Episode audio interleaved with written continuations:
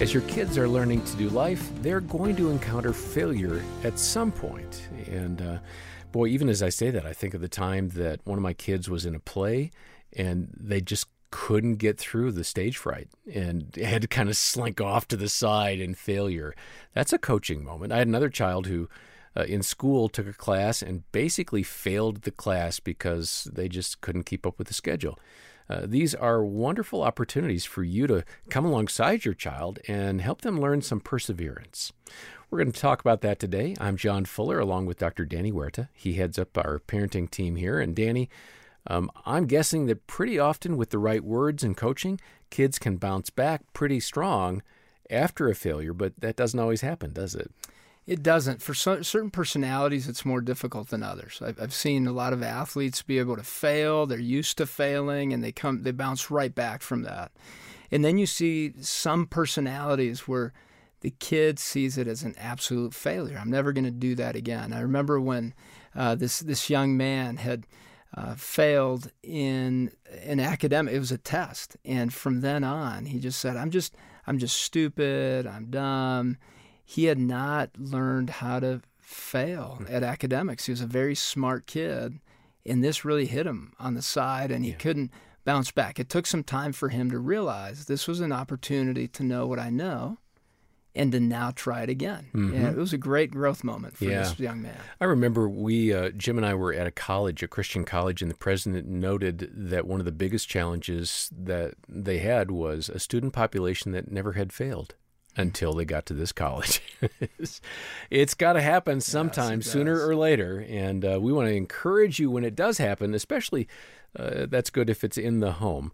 Kay Wyma is a mom. She's really passionate about this, and you can hear her heart as she shares now with Jim Daly. Well, I was really proud of Jean. I mean, she's a science person. You know, she did her degree in biochemistry, so I remember with the kids' first science projects, I was kind of sitting here thinking, who's going to do it, Mom or one of the boys?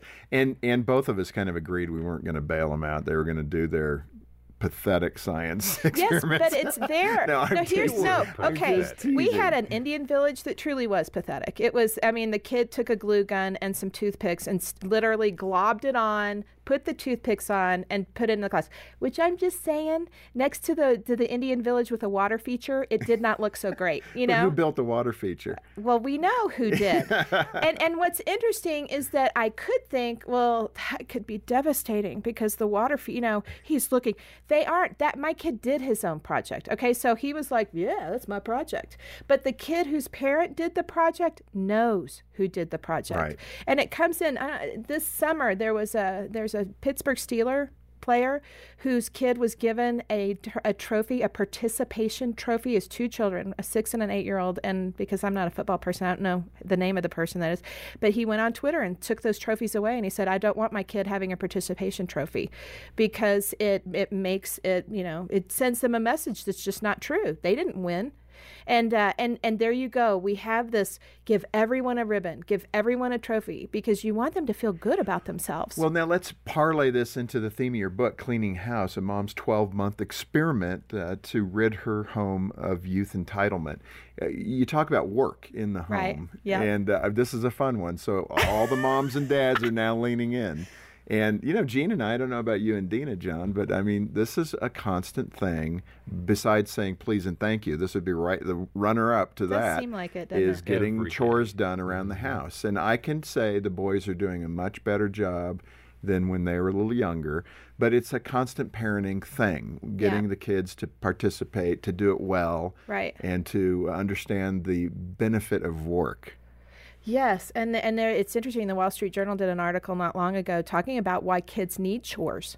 And actually, it is proven that they are more successful adults. These kids that have chores when they're age 2 and 3 are more successful adults, which for me, I might sit there and go, oh gosh, I can't go back. We're so far down the road. Did we mess up? But the truth is you can start at any time. So it's not like, oh, if you don't start by 2 or 3. And I've watched these families. I've had a great opportunity to go speak at different venues throughout the country.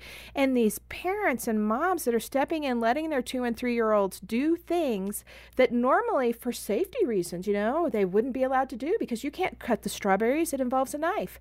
And yet what happens to a kid when they do that, it's all this independence and self-confidence that you hope for them to have, that we think that's coming on the other side of these, quote, successes, which is why that Steelers player took the trophies away, because the message that's implied in that is terrible, and the kids hear it.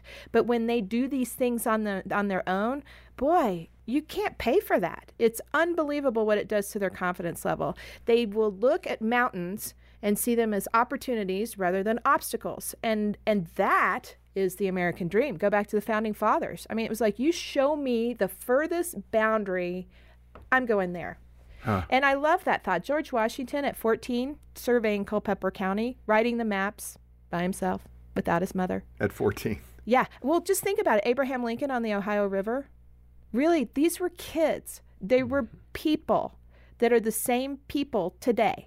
Do you know what I mean? I do. The society has absolutely changed because you can't even go and find your child, your 14-year-old, a job because of the regulations and the issues that come with insurance, that you can't employ a 14-year-old. And it seems like such a disservice. It's like that kid needs to be bagging groceries because you know what? Mrs. McGillicuddy is going to yell at him when he puts the milk on the grapes. And he might listen to her instead of the yappy, you know, the mother, don't do it that way. Well, how do we do that then in this environment where it's safety conscious and regulation orientation? I mean, how do we get our children those opportunities to fail, to put the milk on the grapes or the eggs, and in a way that is, you know, safe and controllable? But yeah, because it's seeming like the opportunities to fail are getting fewer and far between. And that sounds kind of mean, but it really isn't mean. And it's kind of informing them, by the way, these paths to the people that you see that are successful really is paved by failure. I mean, if a kid likes the Harry Potter series, for example, she was turned down hundreds of times, not 2 or 3, but hundreds, and kept going back with a manuscript. Will someone look at it? And we see the end of the day where it looks all beautiful, but you have the lights that we are looking at. Thomas Edison, failure, failure, failure, failure, failure, failure, failure. Oh, then it works. And so the failures so precede the successes, and it lets you know that you can get up. And so what do? Work together. And that's teaching tenacity. It really is. Danny, we heard about Thomas Edison and how often he failed and how he overcame failure. What about the parent whose child is just disappointed and discouraged and says, I can't get up, and I tried that once, I failed, I'm never going to do it again? Well, and John, if you picture that, the many times that he failed, if you put that on a sheet of paper, that would be a lot before he got to success with Thomas Edison. I love what Kay said, too. She said, get up. Those are big words. When you failed, you don't feel like getting up. So it's not about feelings. Yet with us as parents, we want to step in there and with patience validate the feelings they have in the moment with what they see. They see that they're you know, maybe they've done something wrong, or they feel they failed, or they're not measuring up. When you see that, the emotions make sense that your child's feeling. So validate that, but then use the and.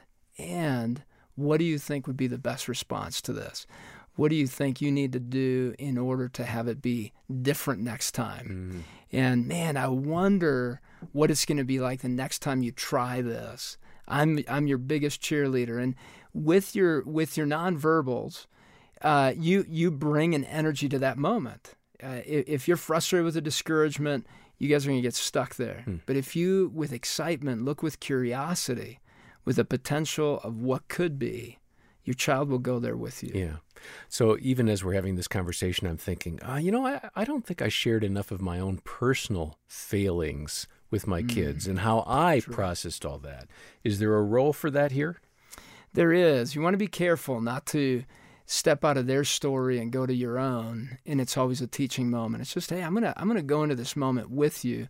But there are some moments where maybe a story relates perfectly, or in the zip code, And yeah, bring that in because there's a relatability. Yeah. Well, Danny and his team on our parenting department have put together a new online page. It's filled with terrific content, and the website is focusonparenting.com. We'll link over to it in the show notes. It's really robust, lots of great resources. You're going to hear the kind of heart and wisdom you've heard today. Check that out. And then for more of Kay Wyma's insights, get a copy of the book Cleaning House, which is available for a monthly pledge or a one-time gift to the Ministry of Focus on the Family. Make that donation of any amount, either monthly or one time. Request the book. The link is in the show notes.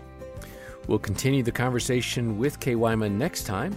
For now, on behalf of Dr. Danny Huerta and our entire team, I'm John Fuller, and thanks for listening to the Focus on the Family Parenting Podcast.